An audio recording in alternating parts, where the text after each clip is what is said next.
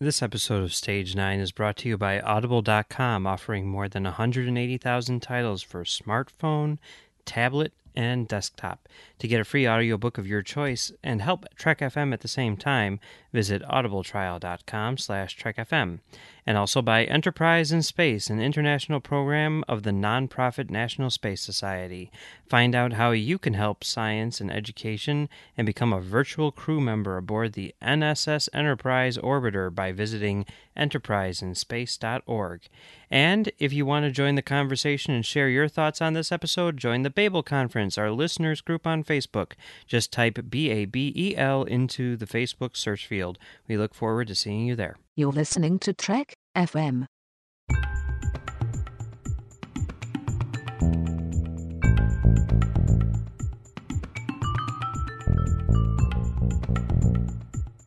Hello and welcome to Stage 9, Trek FM show about the people who make Star Trek. I'm Mike, I'm John. and today we are continuing our retrospective on Quentin Tarantino, looking at every single movie that he's directed leading up to his work on Star Trek 14, uh, hopefully. And Yeah. today we're going to take a look at the sixth film by Quentin Tarantino, Inglourious Basterds. But before we do that, uh, just a little bit of news. Uh, you know, something which I don't know is pretty cool. It was revealed when the credits rolled. I guess I hadn't seen it up until now. Uh, that uh, the director of uh, this week's episode of Star Trek Discovery, episode twelve, "Vaulting Ambition," is Hanelle Culpepper, uh, who's a director who has done lots and lots of TV. She's done everything from Flash and Gotham to Hawaii Five O to Parenthood, ev- every show. And uh, I mean, she did a hell of a job on Discovery, if you ask me. I mean, just just the first shot. It's like a visual effects shot of like this shuttle pod, uh, just leaving shuttlecraft, like leaving the ship. It's so it's so awesome. It's it, it- because you see, you're like basically following the ship. You're kind of like attached to the ship, and then you see it like come out of the bay, and then you see the Shenzhou just like disappear into the bay. Oh, that's really cool. Anyway, eh, Yeah. she she did a good job. Um, but one of the things which is really cool, which is noteworthy, because like I, I don't know, you, I take it you haven't been watching After Trek, right? No, I have not. Okay.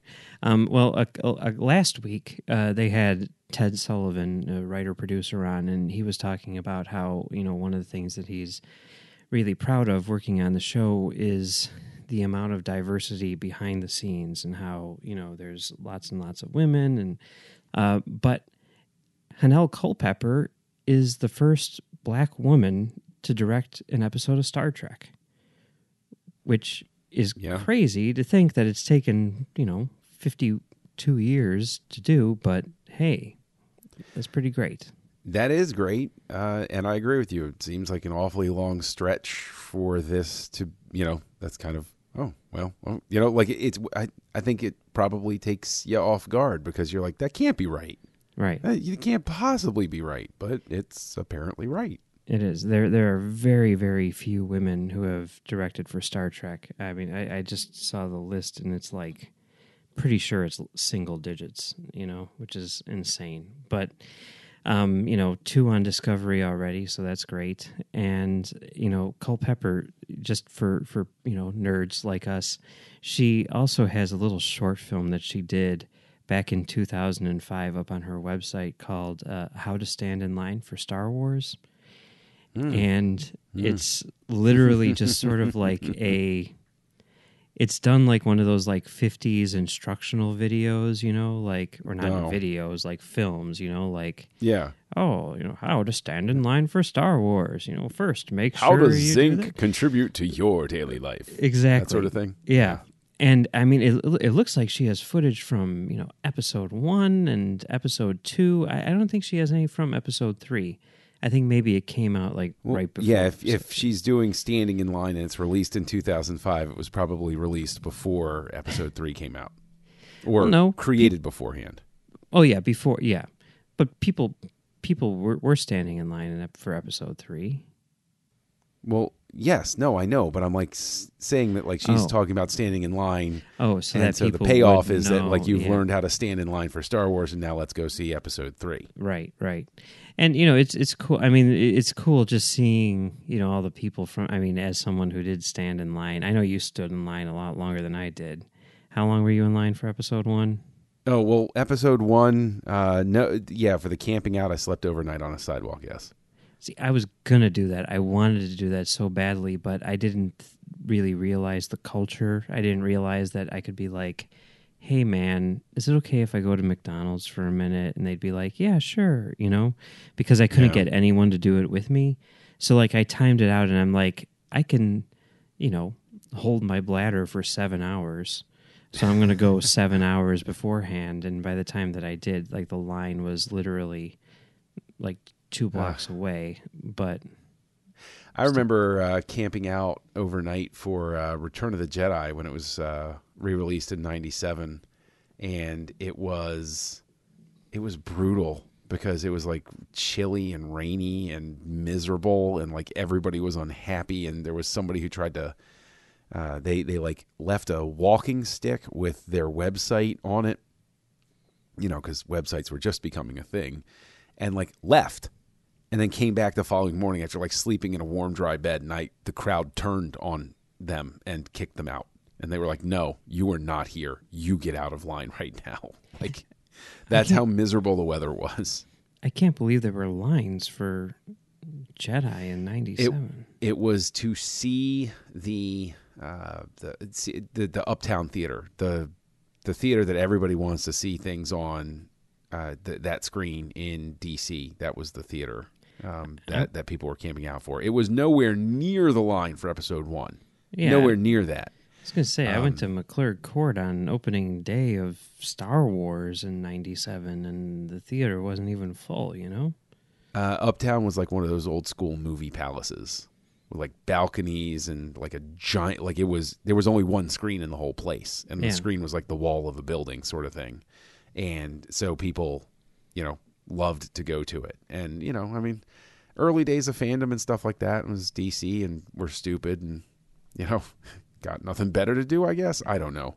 I mean seriously, if I could time travel back to that young lad sleeping on a sidewalk, I'd be like, dude, what, what are you doing? They got plenty of tickets. Well, you know, it, eh, but it was still fun. It was still fun. I don't know, and, and you know, there is the whole like now now that there's reserved seating, it's completely like I saw people for episode eight were lined up outside of the Chinese theater like a week in advance, and it's like you literally have your seat reserved. Like, Yes. what is it that you're doing? But you know, like like here, this was, and, and I didn't realize this. Like, you know, this was all like L.A. based. They're like, oh, um, there's the Chinese theater line, and then there's the Westwood theater line. You know, and it sounded like you know, like the people in the Westwood line were like.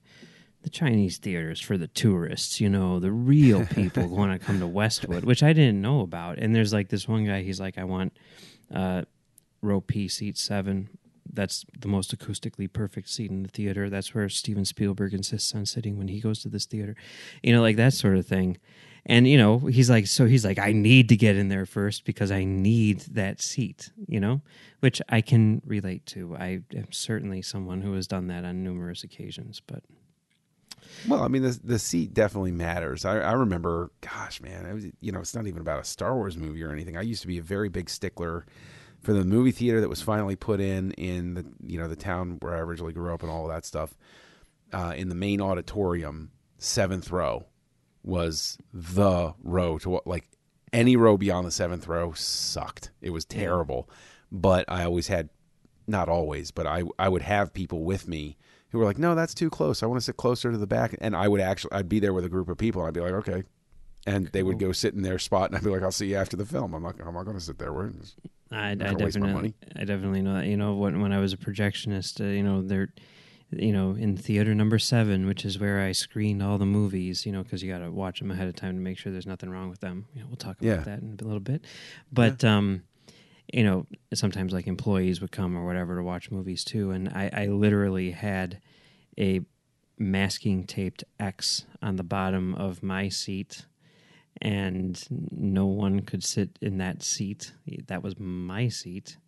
And then when uh, when the seats were taken out and replaced with you know new and improved seats, I was like, "Can I get that seat right there?" And the owner was like, "Yeah, you can have that seat." So I do now have that seat. Even you know, this is how possessive I was of the seat. I have it in my living room, right over there. Right. You So- you live with a very patient woman, Mike. That's all I'm going to say about that. But I love that, and I applaud it. I think it's great. anyway, just just thought that was cool. Thought it should be noted. So, Yeah. um, all right, let's move on to our feature film for today, which is Quentin Tarantino's *Inglourious Basterds*. Uh, this is a movie which came out in 2009, uh, about two years after Death Proof. And you know, Tarantino was really starting to increase his output at this point in time. He got over that hump, you know, after uh, Jackie Brown, you know, into Kill Bill, and then you know there was nothing stopping him, I guess, from this point on. And uh, yeah, do you want to give a description of this movie? It is uh, an historical fiction film, uh, an alternate history, if you will, uh, a tale of uh, Nazi hunters that are set loose during World War II uh, with the express purpose of, in in the words of their leader, killing Nazis, and you know the other people that they encounter along the way who are also interested in killing Nazis, and uh, you know, uh, as we love to say, hijinks ensue. Yes, they do. Yes, they do. You know, it's um, a movie. Well, I- think it definitely you have to say it takes place in the movie movie universe, right? Because Yes, uh, definitely. the the events that unfold are certainly contradictory to uh, history. Um, Yes. but yeah, um, in in a lot of ways, though, it's played a lot. I think straighter than than a lot of his his other movie Mhm. movie movies. Um, but uh, but yeah, but it's it's interesting because like this movie was like he had talked about doing this movie for years. And it was really kind of a question of like well, what form is it going to take? Because he talked about how you know his idea was like four hours long then at one point he was thinking about splitting it up into two volumes like he did with kill bill and he was going to call you know like the first one you know once upon a time in Nazi occupied France, you know, which ends up being the title of the first chapter, um, because one of the things which is kind of unique about this, and and you know we're going to see this over the, his next few movies or his remaining few movies, is you know it's a western, it's a western that takes place in World War II, but it's a western that takes place in France, you know, but uh, it, but it's still like in terms of you know the sort of like genre cliches and stuff like that. It's it's a western through and through, and Yeah. that that's that's pretty cool. Um, but it's sprawling. I mean, and and that's the thing. At one point, he was saying it was going to be like a novel or like a mini series, or he didn't know how to condense it. And then when he finally did, he's like, okay, I've got into like two and a half hours. You know, by basically chopping out like tons and tons of stuff and it's like okay is this just like a fraction of what this idea was are we going to see something more you know somewhere down the line or whatever but the end result i think is like an extremely taut movie which is one of his best I completely agree. I, I think it's I think it's amazing. I think I mean you know to speak to your point about the western. There's uh, you know in the beginning of the film, there's a shot that's a straight up homage to the Searchers. yeah Like I it it still blows my mind seeing it again this time. I'm like this is this is so crazy that he lifted it straight out and paid homage to John Ford in a film about fictional Nazi hunters. Like that's just so incredibly Tarantino, you know, Oh, yeah. through and through. And the fact that he like I view this as the thing that makes Inglourious Basterds work so well is the fact that this is the the type of movie you see in your head that nobody else sees when they don't like some sort of schlocky, low budget grindhouse type of movie. Uh, What I mean by that is is that when you're younger and you see a movie that is that schlocky type of alternate history or something like that, sometimes somebody else is sitting there with you or somebody older than you is watching and is like, yeah, okay, that's all right. But this is the movie you saw in your head. This is how cool it was. This is how amazing it was to watch this sort of thing. And like that's, you know, I think that contributes to why the characters are so much bigger than life and why this feels part and parcel like it belongs with Death Proof, with Kill Bill.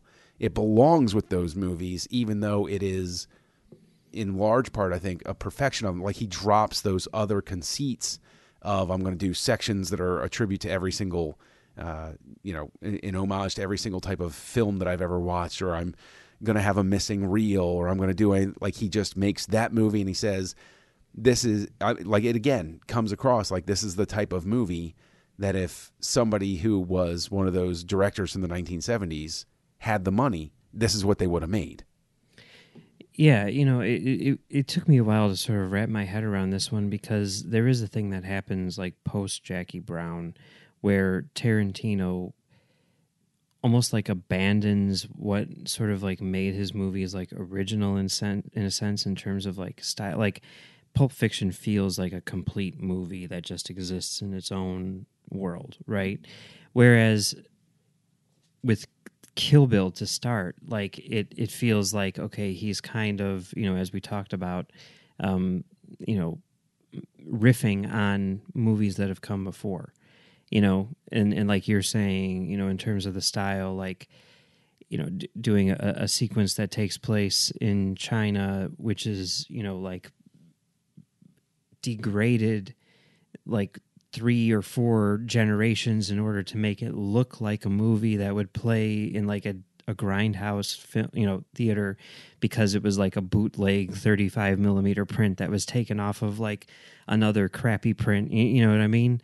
Instead of being just like this pristine image and, and, you know, Death Proof obviously takes that to a whole other level. And, with Inglourious Basterds, I think partially because of the subject matter, partially because it is like an alternate history, and because it is like a western, like I, I for the longest time sort of like lumped it into that category, but like you know the more you watch it and everything the or the more i watch it you know the more i i sort of realize like no it's not that and and i mean i'm I'm not necessarily critical of, of what he's doing in Kill Bill and Death Proof. You know, I think that is fine for those movies. Obviously, I love, you know, especially Kill Bill, but it, it in some ways it's kind of like, yeah, I wish that he would just kind of like play it straight in a sense, though, instead of, you know, like sort of like playing to the form. And, you know, like that was one of the things with Kill Bill. I, I love the way that Kill Bill looks, but, you know, this is something we haven't talked about. He got Robert Richardson to photograph that movie.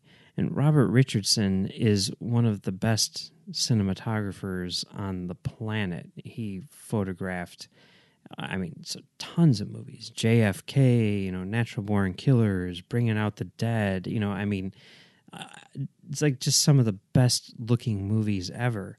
And here he is, you know, working with Tarantino. And Tarantino's like, okay, yeah, shoot this scene. And then we're going to like post process it into something that looks like schlock, you know, and it's like, okay, I mean, that's cool and everything, but like, I want to see a collaboration between Tarantino and Richardson where they're both bringing their A game and not intentionally making the image look bad. And that's what we get with Inglourious Basterds. I think that this is his best photographed movie to date, Tarantino, that is. I mean, Yeah, I I I, I can't argue against that. I, I mean, it, it is beautiful. Yeah, the, the the scene which always gets me, which every time I'm see I see it, I'm like, oh god, is uh when they're eating the strudel yeah. and, and the way that he shoots Mhm. like the the cream and everything. I'm like, Yep. oh my god, I need to eat some strudel. Yeah, uh, there, but there's there's so much. I mean, again, you see Tarantino getting, you know, I didn't know who Christoph Waltz was. I doubt many people knew who Christoph Waltz was before this, but finding the right actor for that part, getting that performance out of him, and never mind the fact that something I didn't even really, I, mean, you notice, but you don't really think about. But because you know we're we're going back and we're doing the rewatch, trying to have you know you know pick out certain things, how how incredibly mind blowing it is and rare for an American director to have a multilingual film. Yeah, and he's talked about that. An appropriately an appropriately fluent one too, where they're actually speaking the languages. Like it's crazy Right. how oh, it's amazing. And he you know he's talked about that a, a lot you know in regards to this movie and how you know one of the things which he finds super fascinating about World War II is that language played such a key role in you know in in the war you know where where you had like spies and stuff like that people interacting and your mastery of a language could be the difference between life and death. And you know that plays out you know perfectly in that scene in the cafe in the basement you know and and it's it's amazing. But because of that you know he did want to cast actors who were you know native to the countries that the characters were from in order to get that authenticity. So he you know he was shooting i think they were shooting I, i'm assuming they they actually did shoot in like france and stuff like that. But Yeah, I'm pretty sure they did. you know so i mean they, they were sh- shooting in europe for sure. And and you know he wanted european actors you know to play these roles. And you know that's how he found christoph waltz who yeah had been in a bunch of german stuff that was not at all big. No one knew who this guy was. No one at all. And tarantino found him put him in this movie and he won the oscar for best supporting actor. And he's worked with tarantino ever since. And has has you know gained a career. And i mean you look at waltz's performance like in that first scene right? And i mean if you think of this as like his Yeah. first movie in a sense you know obviously he had worked forever but first movie on a you know large scale like he is so sure of himself Mm-hmm. he has Yeah. such a mastery of the craft and for someone to just come in someone who we in america have never heard of before just Yeah. brand new face to come in and literally just amazing you know it's Yeah.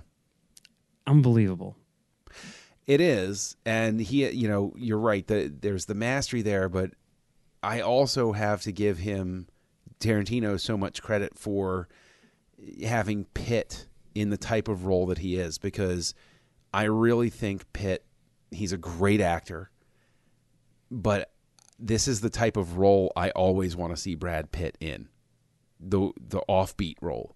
Ever since he played against type for the first time with 12 monkeys and everybody saw him and said whoa hey this is not just you know pretty long hair legends of the fall guy. This is something special here. And you know and then there was fight club and there's all of this and the role that he plays in this is so like tarantino gets that trademark necessary quality for a tarantino film out of out of him and that scene as well because you know talk about Pitt and Waltz. That scene where Waltz effortlessly switches over to Italian and starts talking to them in the lobby and gets uh, you know Brad Pitt to you know to say his his uh, his cover name three times just to to drill into him like just to to give that little needle of like I figured you out and I'm just going to string this along. And like you don't know who's going to break and who knows what at this point. And it's just it it's brilliant. But also we see a, a you know a recurring item with Tarantino again in a an extremely strong female lead who is the difference who is the hero of the film. Yeah, yeah, uh, and that that character is played by Melanie Laurent, and to me, she just steals this movie. I mean, it's called Inglourious Basterds. Brad Pitt is the leader of of the of the bastards, and his name is you know above the title on the posters and all that stuff. But to me, Melanie Laurent is clearly the lead in this movie. I, I don't know. I mean, it's it's weird in that it has that that sprawling narrative where it, it will follow it'll you know it has different chapters just like you know Kill Bill same font and everything. And it'll follow like one set of characters and there will be like a scene told from this person's perspective and then we won't see them again for another half an hour or whatever. But to me like she's the driving force in this movie. And she's so good you know and you know uh, the the character that she plays, uh, Shosanna, she is uh, you know uh, well I mean I guess for those people who don't know, she's a character whose uh, family she's she's a Jewish character whose family is killed by Christoph Waltz's character in the first scene of the movie, and now you know like four years later she's hiding in France. She's she's running a movie theater, changed her name and everything like that, and now her paths her path crosses again with uh, with Christoph Waltz, and. I, I don't know. I, I love that character so much. Maybe part of it is just because she runs a movie theater, and you know, you know, yes. I you, let, let's talk about that too, because of course something that I, I didn't really give a lot of weight to. The first time I watched Inglourious Basterds, but that I did this time was Tarantino takes great care to highlight how the process worked for film, and uh, you know the having Sam Jackson narrate the section about you know nitrate film being extremely flammable and everything, but having everything set up and having her and her projectionist walk through you know this reel is here and that reel is there. And even having you know the the reel change item you know the little bell ring mm-hmm. to give give them the uh the the indication and everything it's i imagine that for you it's a lovely you know sequence in the film because there's great care.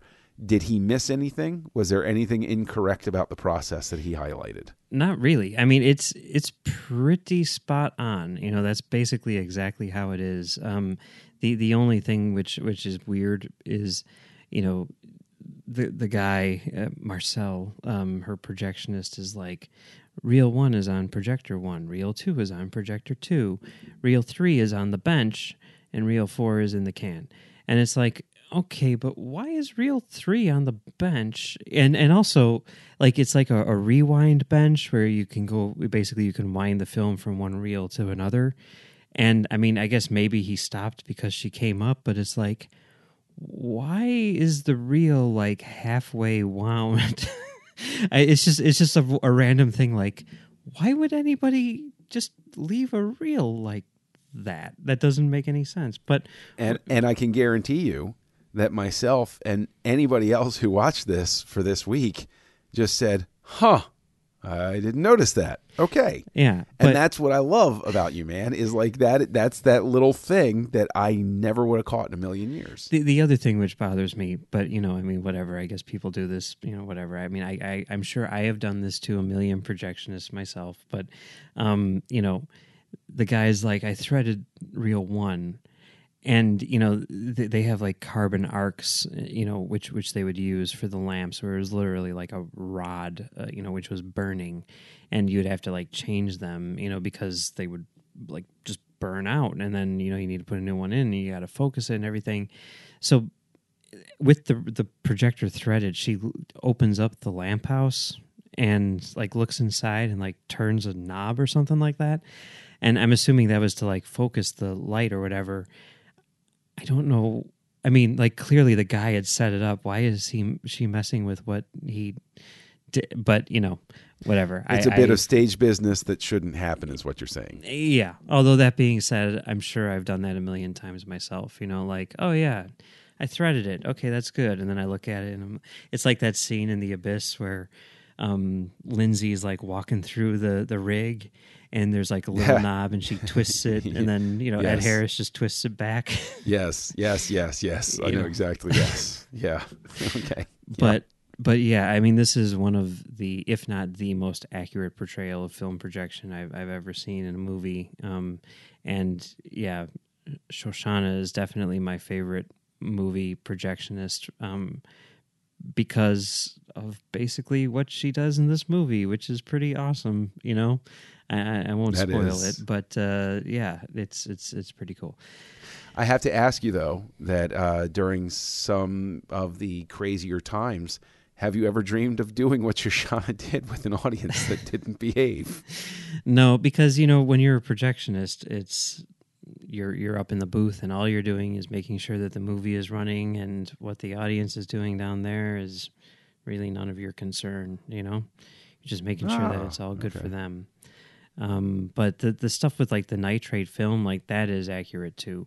Like that stuff was extremely flammable, and yeah, it would go up just like that. So much so that you know, even just like 10 years ago, you would see signs posted on doors leading up to projection booths which say safety film only, which is basically, you know, like, you know, film which is not nitrate. You know, now it's made out of like polyester and everything, which will melt or whatever, but it won't ignite into, you know, flames.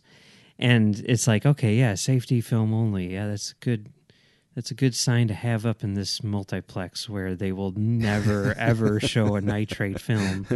It's very very rare that nitrate films are still shown. I, I know that um, the what is it the Dryden House or something like that. Uh, basically, the at the Kodak Eastman Library, whatever headquarters in Rochester, New York they do like a lot of screenings of like old like archival prints and stuff like that and they do some fe- and they have like occasionally like maybe once a year they have like a nitrate film festival or something like that but it's a big deal you know and they're they're taking like a million precautions to make sure that the whole place doesn't you know blow up Do you have to sign a waiver I don't just in case? Probably, yeah. But um, but yeah, they say that nitrate prints and with carbon arc is amazing. They say that the look of that is unlike anything you've seen today because you know you can't. But they just say Well, now I want to go up to the Kodak place and watch it, I, Mike. I know, me too, me too. I'm, I'm on, very man. curious to know what it looks like because you know it's hard. You know when people are describing it, what does that mean? But so yeah, I mean, I I, I, I definitely think Inglourious Basterds is worth watching. I'm guessing you do too, right? Uh, to uh, to pick a line from uh, from Brad Pitt uh, at you know in the film, it's a masterpiece. so Yes, and it's uh, you know, I mean, we're not the only ones who think so. It was nominated for best picture, and Tarantino was nominated for best director and best screenplay, and Robert Richardson was nominated for best you know cinematography, which is noteworthy because, with the exception of Death Proof, which Tarantino photographed himself, all of Tarantino's movies for the past 15 years have been photographed by Robert Richardson. So it's only reasonable to assume that he would shoot this this Star Trek movie which it's like all my dreams come true. Richardson yeah, is amazing. He's won 3 Oscars. He won them for JFK, The Aviator and Hugo. And he's one of the very very very best in the business. So, I didn't realize he'd done JFK. oh yeah.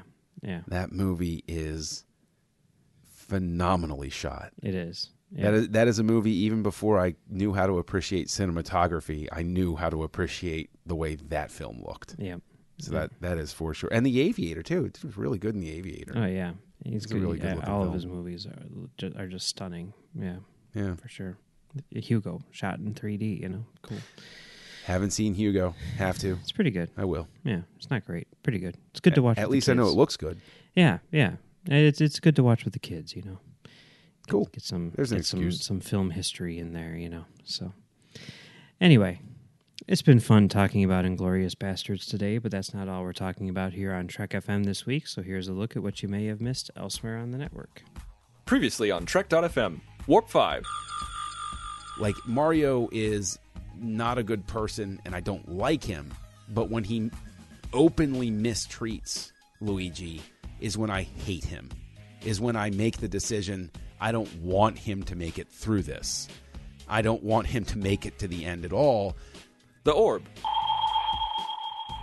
that blanket really helped the show because it didn't end up turning into what Voyager did, which is we got to launch a network. This has to be this. It has to be put in a box that we can't get out of. You know, like Deep Space Nine takes the box, crumples it up, and throws it in the corner. The 602 Club. I love it. Um, have I said that enough? I, I think I said earlier that I was waiting to get to Th- Timothy Dalton. Um, not to knock on Roger Moore, but I, I didn't like Roger Moore as much as I liked um, Dalton and then Connery and then Craig.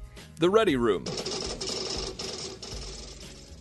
Since 90 early 92 i had been i was lucky enough to get the contract to do the companion for next generation. Went out for a week to la when ds9 was still very very secret. And i just my first glimpse of ds9 was knowing that they were working on it. And you know like the script was being passed around in unmarked envelopes between the offices. And that's what else is happening on Trek.fm. Check out these shows and join the conversation about your favorite corner of the Star Trek universe and beyond. You'll find us wherever you get your podcasts. If you're an Apple user, be sure to hit the subscribe button in Apple Podcasts on iPhone, iPad, or Apple TV or the desktop iTunes app and get the latest episodes as soon as they're published. And please leave us a star rating and a written review. If you're not an Apple user, we've got you covered as well. You can find our shows on Google Play Music, Stitcher, TuneIn, Spreaker, SoundCloud, Windows Phone, and in most third party apps. And you can stream and download the MP3 file from our website or grab the RSS link as well. We'd love to hear your thoughts on today's show, and there are many ways for you to do that. The best place is to join the larger conversation in the Babel Conference on Facebook. That's our listeners group. Just type Babel, B A B E L, into the search field, and we should come right up. If you'd like to send us an email, you can use the form on our website at trek.fm slash contact. Just choose to send to a show and select stage 9. That'll come right to us. You can also find the network on Twitter at TrekFM and on Facebook at facebook.com slash TrekFM. John, where can people find you on the internet? Well, you can find me as Castle Junkie on your social network of choice. You can find me co hosting Words with Nerds with my pal Craig. And over on the Nerd Party Network, you can find me co hosting Aggressive Negotiations with Matthew Rushing and Great Shot Kid with you. Yeah, you can find me over there. And you can also find me right here on Trek.fm doing a show called The Edge. And you can find me on Twitter at Mumbles3K. We'd like to thank our associate producers today Jeff Sutter, Chris Stenftenagel, and Norman C. Lao. Thank you very much. Thank guys. you. If you'd like to help us keep all of our shows coming to you each week, you can become a patron of the network at Patreon. Visit patreon.com slash trekfm. That's P-A-T-R-E-O-N dot com slash trekfm to get all the details. Perks include early access to episodes, exclusive content, producer credits, and more available through our special patrons website, Patron Zone. It requires a great deal of money to produce, host, and distribute these shows each month. We really appreciate any support you can give us and hope you'll join the team. Again, you'll find all the details at patreon.com slash trekfm. All right, well, that's Inglourious Basterds, the first film in the Quentin Tarantino Western trilogy, as it were. Yes. Next week, we're going to take another look at history through the eyes of Quentin Tarantino with Django Unchained.